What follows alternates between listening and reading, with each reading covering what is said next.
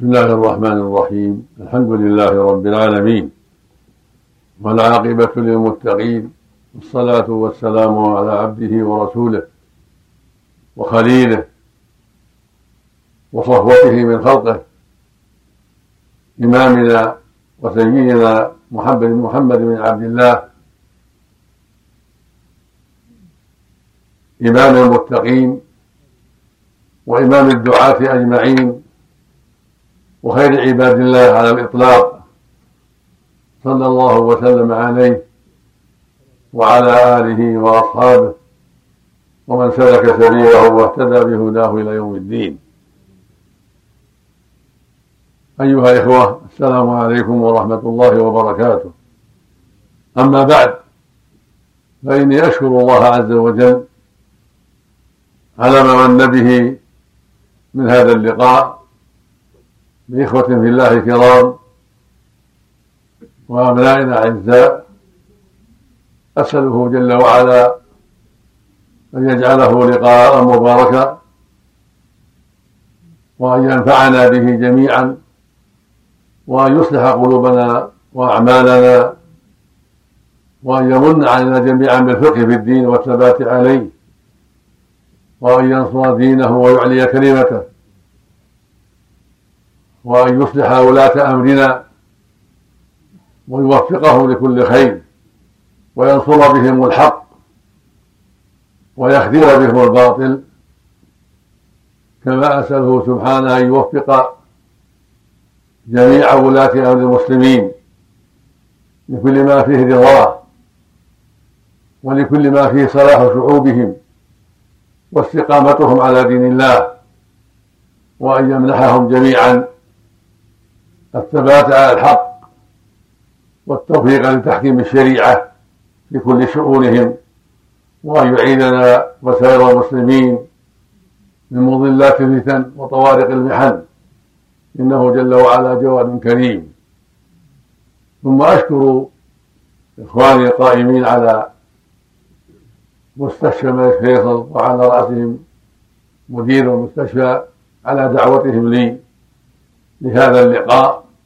وأسأل الله أن يبارك فيهم وأن يعينهم على أداء واجبهم وأن يمنحهم التوفيق وصلاح النية والعمل وأن يوفق جميع المسؤولين في هذا المستشفى من الأطباء وغيرهم لكل ما فيه صلاحهم ونجاحهم وسعادة أمرهم في الدنيا والآخرة. أيها الإخوة في الله العنوان لكلمتي هو واجب الطبيب. كل إنسان يسند إليه شيء. عليه واجبات ومسؤول عما يتعلق بما أسند إليه. فالطبيب عليه واجبات والأمير عليه واجبات والملك عليه واجبات ورئيس الجمهورية عليه واجبات ومدير المدارس مدير, مدير, المدارس عليهم واجبات وهكذا كل مسؤول. مدير الشرطة مدير المرور إلى غير ذلك. شيخ القبيلة عليه واجبات.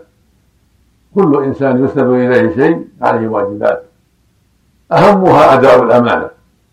أهمها أنه يجب عليه أداء الأمانة فيما أسند إليه فيما يتعلق بحق الله وفيما يتعلق بحق العباد وفيما يتعلق بحق الدولة التي وكلت إليه الأمر أو بحق الشخص الذي وكل إليه الأمر.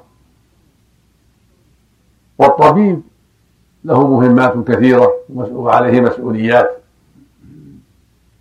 فهو مسؤول عن ما ينفع المريض ومسؤول عن أداء الأمانة في علاجه وفي صفة العلاج. وفي صفة الدواء الناجع وفي مقدار الدواء هل هو مناسب للمرض أو يزيد أو ينقص حتى يضع الدواء على قدر حتى يضع الدواء على قدر الداء. لأن كما لا يخفى على المختصين. إذا زاد الدواء على المطلوب قد يضر المريض. قد يضعف تأثيره ونفعه فالمطلوب أن يكون الدواء على قدر الداء في الكمية وفي الصفة وفي الزمان إلى غير ذلك مما يعرفه الأطباء. ثم الواجب عليه بعد ذلك أيضا ملاحظة المريض والعناية بشأنه عند الدواء وبعد الدواء وقبل الدواء وماذا يحتاج إليه من ملاحظات بعد الدواء وقبله وقبله. عليه أمانات وعليه مسؤوليات. خلاصتها أنه يجب عليه أن يبذل الوسع فيما ينفع المريض حالا ومستقبلا من جهة صفة العلاج وكيفيته ومن جهة الدواء ومقداره ومن جهة المدة التي ينبغي أن يكون تحت العلاج إلى غير ذلك مما ينفع المريض ويقيه شر العلاج. ويجب عليه في ذلك قبل كل شيء خوف الله سبحانه ومراقبته وأنه مسؤول. ليس مجرد الخوف من الدولة أو من المدير لا. أول شيء وأعظم شيء أن يخاف الله وأن يراقب في مسؤوليته وأن يعلم أنه مسؤول عن هذا المريض الضعيف المسكين وهل أدى حق الله فيه وهل أخلص في علاجه وهل عني بالدواء النافع إلى غير ذلك. ثم أمر آخر. عليه ألا يقدم إلا على علم. عليه ألا يقدم إلا على علم. لأنه قد يضع دواء لا يناسب فيضر المريض. قد يزيد في الدواء فيضر المريض. قد يضعف وينقص في الدواء فلا ينتفع المريض. فعليه يتقي الله في ذلك حتى لا يقدم إلا على علم. في كيف في الدواء ومقداره وكيفيته إلى غير ذلك. وعليه يستشير من هو مختص بهذا المرض ومن هو مثله فيه أو أعلى منه فيه حتى يجتمع الرأي على الشيء الذي ينفع المريض ويكفيه شر عواقب العلاج. ومعلوم أن هذا لا يتم على التمام إلا بخوف الله ومراقبته. سبحانه وتعالى والخوف من عواقب الخيانه فواجب المريء الطبيب مهم جدا وعظيم ومتنوع. فالواجب عليه أن يتقي الله في كل الأمور. من جهة حرصه على العلاج النافع ومن جهة حفظ الوقت المحدد له حتى لا نضيع منه شيئا. ومن جهة العناية بالدواء هل هو مناسب لهذا المرض؟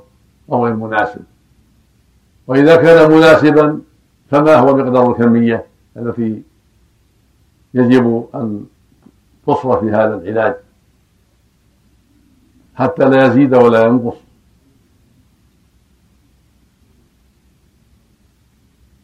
ثم هو مسؤول عن هذا المريض حتى ينتهي من علاجه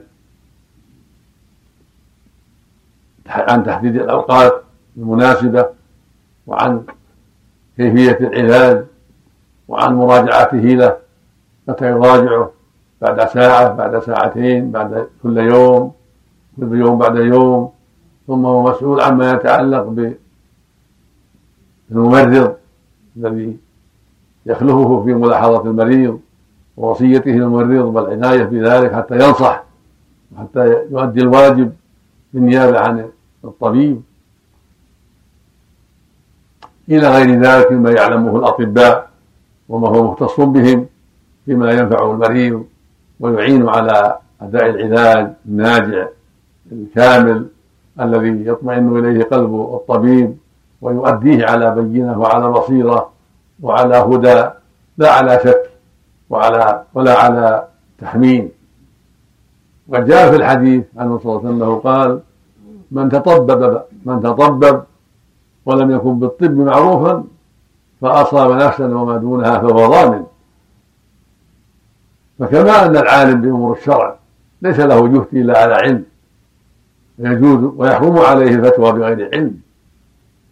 كما قال الله جل وعلا في كتابه العظيم قل إنما حرم ربي الفواحش ما ظهر منها بطن والإثم والبغي بغير الحق وأن تشركوا بالله ما لم ينزل به سلطانا وأن تقولوا على الله ما لا تعلمون. وجعل القول عليه بغير علم فوق مرتبة الشرك لأنه يترتب عليه شر عظيم القول عليه بغير علم في الأحكام وفي العقيدة وفي غير ذلك. وأخبر في موضع آخر من كتابه العظيم أن القول عليه بغير علم مما يأمر به الشيطان ويدعو إليه. كما قال سبحانه يا أيها الناس كلوا مما في حالا طيبا ولا تتبعوا خطوات الشيطان إنه لكم عدو مبين. إنما يأمركم بالسوء والفحشاء وأن تقولوا على الله ما لا تعلمون. هكذا الطبيب هكذا الأمير وهكذا شيخ القبيلة وهكذا المديرون في بجميع أنواع الإدارات وهكذا الكتاب وهكذا سائر من يسند إليه شيء. عليه ينصح. عليه ينصح وأن يتعلم وأن لا يقول على الله بغير علم ولا على الطب بغير علم ولا على ما وكل إليه بغير علم. بل يعتني بأن يكون على بصيرة. والشيطان هو عدو الله وعدو الإنسان. قد يزين للإنسان ما ليس بحق في فتواه أو في علاجه للمريض أو في إدارته لشيء من الشؤون حتى يوقعه في الخطأ.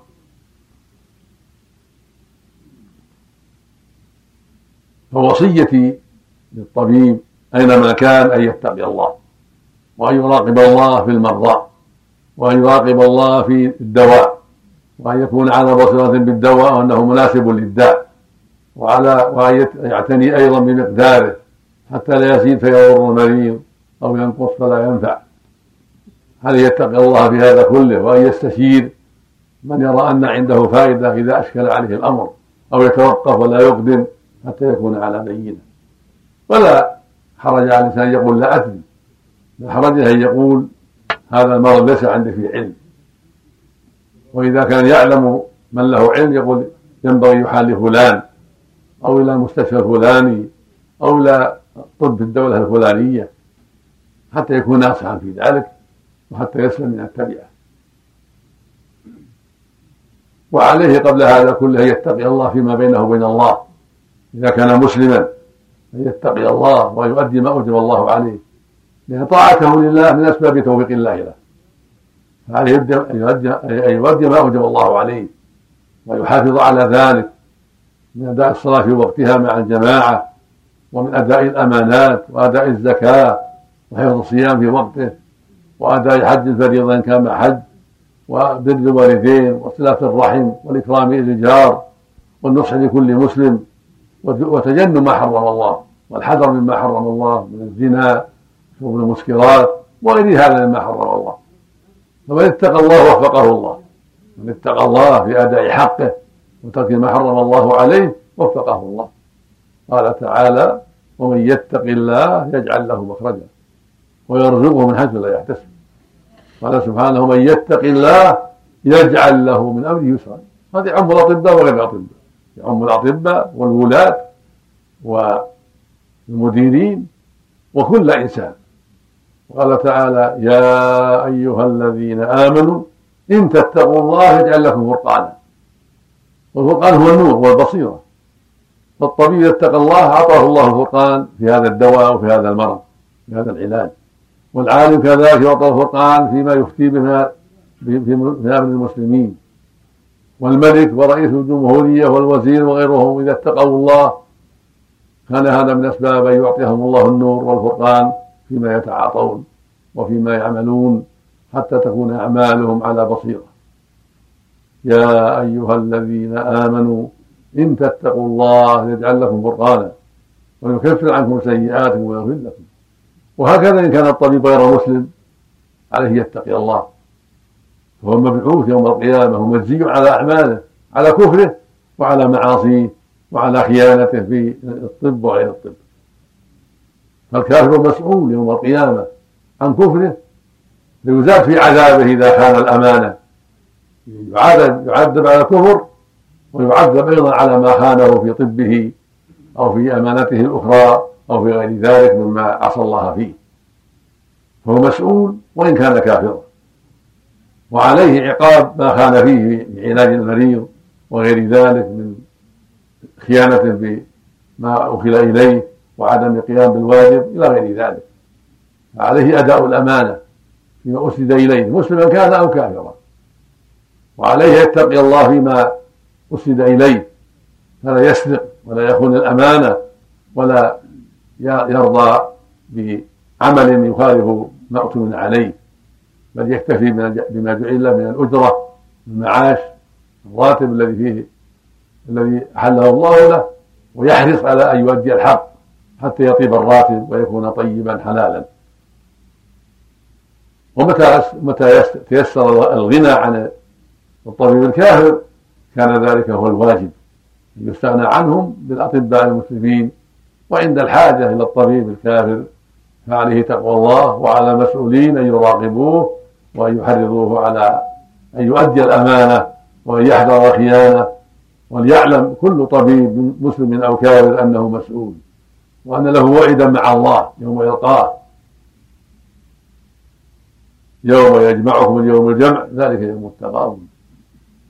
ينبأ الإنسان يومئذ بما قدم وأخر. ثم إلى ربكم مرجعكم وينبئكم بما كنتم تعملون. فالإنسان منبأ بأعماله. وكل إنسان ألزمناه طائره في عنقه. ونخرج له يوم القيامة كتابا يلقاه منشورا. اقرأ كتابك. كفى بنفسك اليوم عليك حسيبا. فكل إنسان مسؤول من أمير وطبيب ووزير وغيرهم. فليتق الله الطبيب فيما أسند إليه مسلما كان أو كافرا. وليحرص المسؤولون عن المستشفيات على الطبيب الصالح والمعروف. وليستغنوا عن من ليس كذلك من مسلم وكافر. ففي المسلم وفي الطيب وفي الأمين غني عن من سواه. ثم بهذه المناسبة هناك أيضا من هم مسؤولون مع الطبيب المساعدون له والممرضون والممرضات ومدير المستشفى ونائب المدير والكتاب وكل إنسان له وظيفة في المستشفى هم مسؤولون أيضا.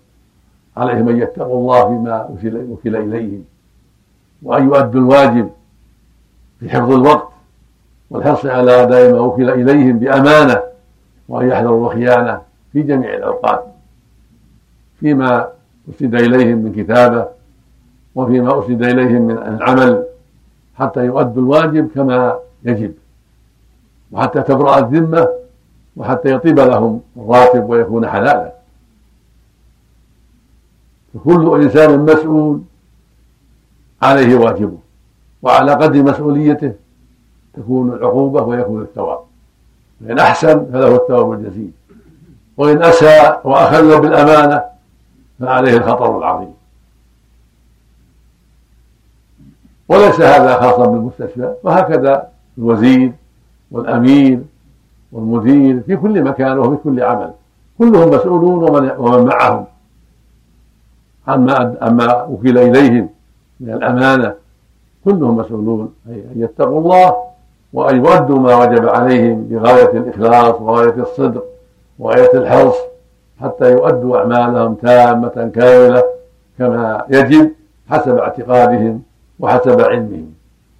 وعلى كل إنسان يجهل شيئا أن يسأل وأن يتعلم حتى يؤدي الواجب عن بصيرة.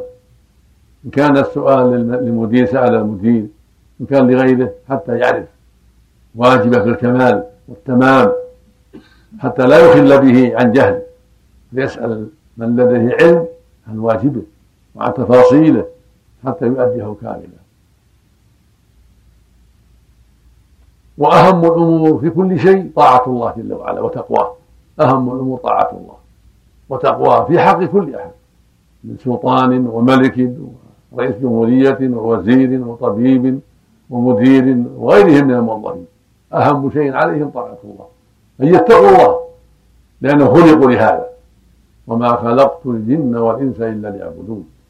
يا أيها الناس اعبدوا ربكم.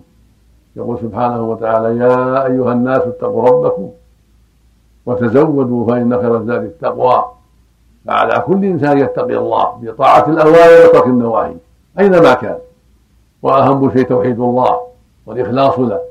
وإفراده بالعبادة وتصديق رسوله محمد عليه الصلاة والسلام وتصديق سائر المرسلين والإيمان بكل ما أخبر الله به ورسوله واتباع ما شرعه الله في كتابه العظيم وعلى لسان رسوله محمد عليه الصلاة والسلام والصدق في ذلك والمحافظة في ذلك وأهم شيء بعد الشهادتين الصلوات الخمس والمحافظة عليها في وقتها وفي الجماعة بالطمأنينة والخشوع والإقبال عليها والعناية.